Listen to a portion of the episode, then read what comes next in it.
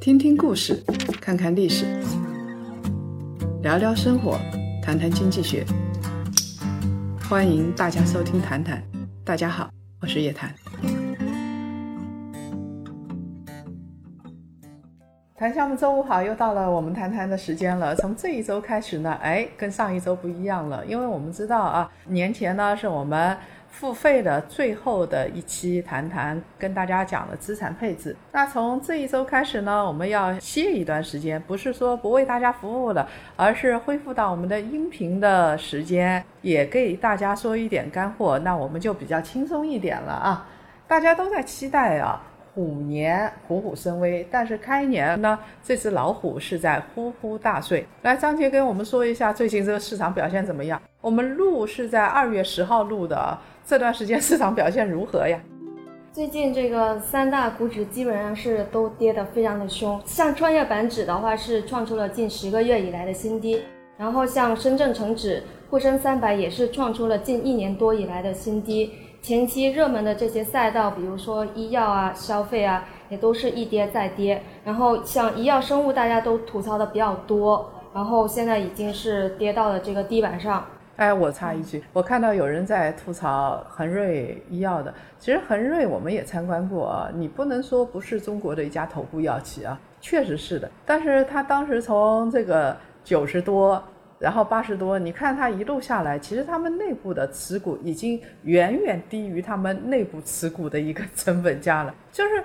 他现在还看不到好的这种迹象，所以市场跌的时候是一定要等到跌到你一点脾气也没有，大家说都不愿意说了，它才算到位啊。那有人说了，那我买基金应该没事儿啊。如果买基金的话，尤其是偏股跟混合，现在也是蛮痛苦的。对，因为它这个基金它本身也是买的这一篮子股票嘛，那你股票整体市场都在跌，那基金也肯定没办法，也是在跌嘛。所以啊，我们来看一看啊，就是现在基本上偏股型的基金是在跌，因为我自己是做资产配置、基金配置，看得很清楚，每个礼拜跌多少，我周一的时候看得清清楚楚啊。一旦面临这样的下跌的市场或者是震荡的市场，很多人出于本性，他睡不着觉，他就要开始赎回。通常来说都是如此的啊。所以在这儿，我们又要强调，再强调，投资是反人性的。那我们又要请著名的叶大美出场了，来说说。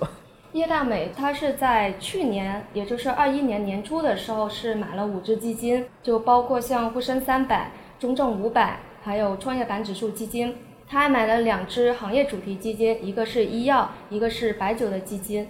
它现在的话是除了中证五百指数基金小赚了大概六个点左右，其他四只基金全部都是亏得特别惨，尤其是像沪深三百和这个医药基金，一个是亏了百分之二十，一个是亏了百分之三十多。我在想啊，包括那个白酒啊，最近我看到一些新闻，其实对于白酒是不利的，因为有人就在质疑说白酒是薛定谔的猫。就你搞不清楚它白酒到底销了多少，等到你看到的时候，它已经是过去时了。但是你不知道的时候，就是各种数据都有可能发生。有人在质疑这个东西，一旦这样的新闻很多之后，就说明在打压，对于这个板块是不利的。如果是板块好的时候，你天天看到的都是热门的、花团锦簇的新闻，那么。这几个月啊，叶大美天天失眠，所以他考虑来考虑去，他又得出了一个结论，他觉得基金不行，准备赎回了。就是像叶大美的话，他就也讲到，他上一次买基金的话是在一九年的三四月份，当时其实这个时间点正好是大盘的一个高点位置，他是买入了没多久之后，市场就开始大跌，然后拿了大概近一年的一个时间，这基金一直在亏钱。然后叶大美就开始割肉卖掉了。然后现在的话，像叶大美，他就有一种困惑：我二零二二年到底还要不要继续持有基金？割肉割怕了，他对市场不信任。我如果问你啊，张杰，你如果是叶大美的话，你割不割？我以前的话，可能说我刚入市场的话，我可能也是像叶大美一样去割肉。其实不是可能，就是我其实也是对，其实我也是从这个失败中慢慢爬出来的。然后现在的话，其实我的基金的收益这个状况，目前来说确实也跑不好。我刚还有一个感想，就是就这开年年后这几天啊，买的这个基金整一个组合下来。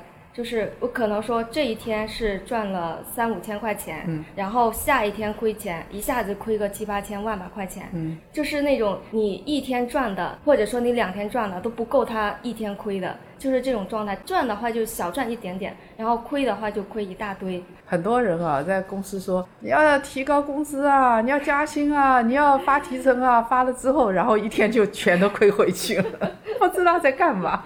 很多人说专业人做专业事情，说你买基金就放着就可以，其实这个话是不对的。叶大美刚才做的那个组合，我们来给他诊断一下好不好？他的基金组合池子没有大的问题，因为他有资产配置意识的。在它的组合里边，像沪深三百、中证五百，我们知道大中小的公司、典型的公司都在里头了，精华都有了。创业板指数呢，代表科技和成长，它也配了，而且它还配了两个以前比较大白马的医药和白酒板块的指数，看起来没问题，但是我们给它诊断一下，还是有问题的。对，因为像这个消费和医药的话，它本质上也是属于这个大消费板块嘛，也是有一定的一个相关性。而且你看它进场的这个时间点，去年年初的话，正好是消费和医药的一个高点嘛。然后另外一个问题的话，就是它的这个组合里基金全部都是跟股市相关的，它没有像我们在谈谈里边讲到的，哎，你要配一些安全垫，比如说债券啊、货币啊这些，可以作为一个对冲的一个资产。那老师，您觉得现在叶大美应该怎么办呢？我们作为叶大美的娘家人，这个时候就要出面了，给叶大美进行诊断一下，然后告诉她怎么办。如果我是叶大美的话，我做的第一件事情是重新去翻检这个基金组合的每只基金，看看这些基金。它到底是不是穿越了牛熊周期？是不是好基金？它的基金公司怎么样？基金经理怎么样？在熊市的时候表现怎么样？然后它下普指数怎么样？因为它其中有三只是宽基，我也不用太去搞，那我就看其他的这些基金是不是好基金。如果是检测一遍，发现这几只基金都是好的，那我不会太担心这个事情。如果好基金，我们就拿着安心的睡觉啊。但是呢，我们有一个建议，就是我们刚才说了，它的白酒跟医药其实都是属于大消费的，所以我们建议啊，它的组合里头白酒跟医药占比要下降，最好做一个不相关的，你比如说基建啊、银行啊这样的一个板块，然后呢再加上债券或者是货币，这样的组合就会比较均衡一点。这是第一个方法。第二个方法呢？第二个方法其实就是我自己经常在做的一件事情，就是其实现在就是一个震荡市场，或者说是在一个比较疲软的市场的时候，就是在做一个基金定投。那在去年年初的时候，因为基金行情看涨，叶大美是一次性就买入了这五只基金，但就是刚刚说的，它其实都是买在一个高位，除了这个中证五百指数，其他全部都是买在一个高位。这个其实就是一个典型的追涨杀跌的一个行为，就是一个错误的行为。那叶大美她追涨了，她是没有用定投的一个方式来降低风险。其实追涨杀跌是大部分股民和基民犯的最常见也是最致命的一个错误。如果叶大美现在割肉，那它又是高位进去的。它就完美的形成了一个周期，追涨杀跌周期。我觉得是在震荡的市场里边，尤其是在资金不多的一个情况之下，最好就是通过定投的一个方式来参与权益类基金的投资。哎，什么叫定投？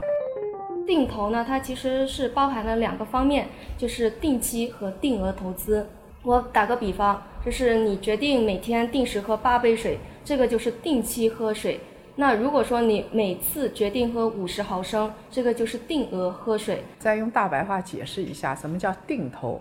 定就是在这儿就是两个定，一个是定时，一个是定额，这个叫定投。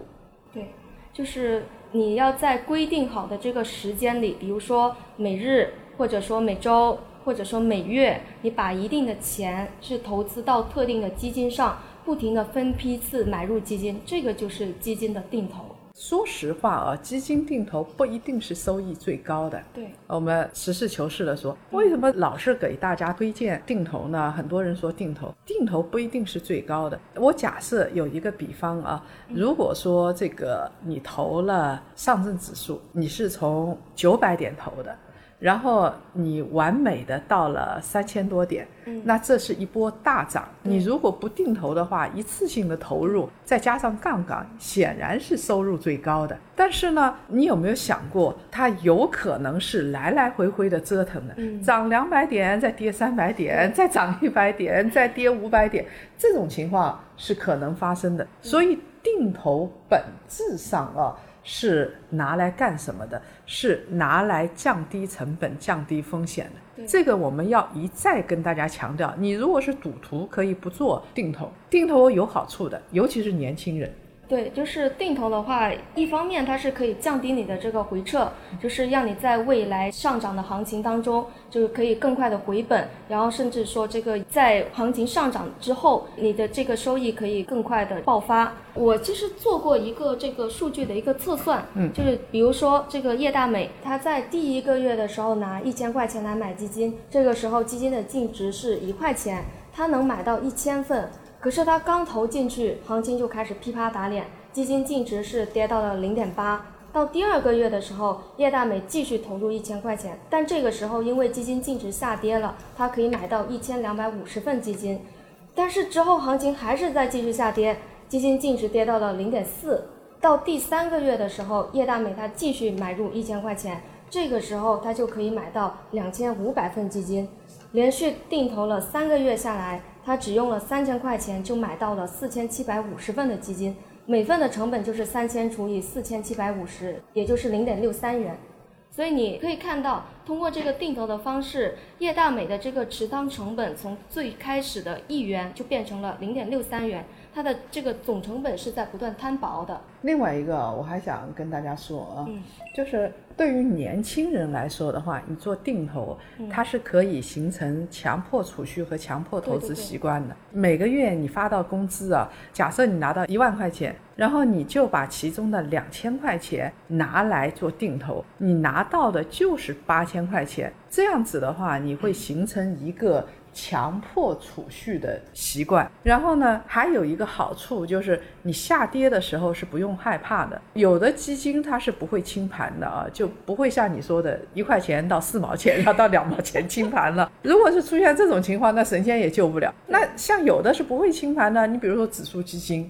它就一直在的，它从一块钱跌到八毛钱，跌到七毛钱，跌到六毛钱，然后呢，你就持有，然后你的成本越来越低，你的成本从一块钱到了六毛三，有可能到五毛钱，只要它的净值回到五毛钱、六毛钱，你就能回本，而且还能够小赚。等回到一块钱，你就能够大赚，何乐而不为呢？对。那么叶大美她犯的错误是，他不光是资产配置做的有点问题，而且他是一次性买入，他把自己的闲钱全都一次性买入，又买在高位，那他的净值是一块钱，甚至他这个买入的成本是一块五毛钱，但等到跌到。一块钱的时候，它就跌了百分之五十。对于叶大美这样的人来说，就是不可承受之重。对，因为我在那个文章的留言里边也看到很多朋友都在叫，就是说，哎，我在一五年的时候买的这个基金，我套到现在我都没有解套，你叫我怎么去相信基金？但其实我觉得，如果说你用一个定投的一个方式去参与的话，其实可能很早就已经开始盈利了。嗯，那我们用叶大美二零一九年割肉的一只基金啊。来测算一下，二零一九年四月底，当时中证五百指数是在五千八百点左右，他一次性买入了一只中证五百的宽基的指数基金，刚好又是在高位，所以叶大美同志好像追高的这个本性不能改变啊，一直是追高进去的。等到当年八月下旬，指数就跌到了四千六百点，一直到二零二零年二月才回到五千八百点，所以它这个等待的时间是比较漫长的。那再加上它的成本，什么赎回啊、管理啊这些成本，也就是说，它这个有可能十个月、十一个月没有赚到钱。对，我们假设这时候又要请著名的王武同学上场了，跟叶大美来做个比较。叶大美呢是一次性买入，王武是定投的，同样的是这只基金，同样的经历了涨跌。那两个人，一个是一次性买入，一个定投，它的结果会怎么样？跟大家说一下。就是王五，他是通过定投的一个方式买入，然后每周去定投一次，选择红利再投资的方式。他一直是定投到二零二零年二月底，就是中证五百指数第一次回到五千八百点附近的时候，叶大美一次性买入，它期间最大的一个亏损，我们测算下来是将近百分之十八。那在定投结束的时候，收益率只有百分之一点四六。就这个时候，因为指数是刚好回到五千八百点嘛。然后王五它是分批定投的话，期间最大的亏损只有百分之七，然后定投结束的时候收益率也有百分之十三点七九。所以叶大美的话，在他拿着这个基金的时候，每天都是愁的这个眉毛都拧不开。但是王五的话，他是定投嘛，然后每天都是乐呵呵的，因为你就算最大的一个亏损百分之七，我觉得一般人也都是可以去接受的。所以就是，不管是从这个回撤的结果，还是说从这个最终收益来看，定投都是要比一次性买入要优秀，因为它能够帮王五去摊薄这个成本。我们再来总结一下啊，基金定投适合于绝大部分的普通的投资者，不择时不择板块的。同时呢，基金定投也适合资金量不那么多的人，他分批进场，在基金下跌或者上涨的过程当中买入。如果是基金在下跌的过程当中买入，你就可以摊薄成本，越跌的时候越买，你买的成本就越低。等到它反弹的时候，你就可以获得更高的收益。所以，基金定投的本质就是摊薄成本。对，除非这个基金被清盘了，就王五和叶大美全都玩完。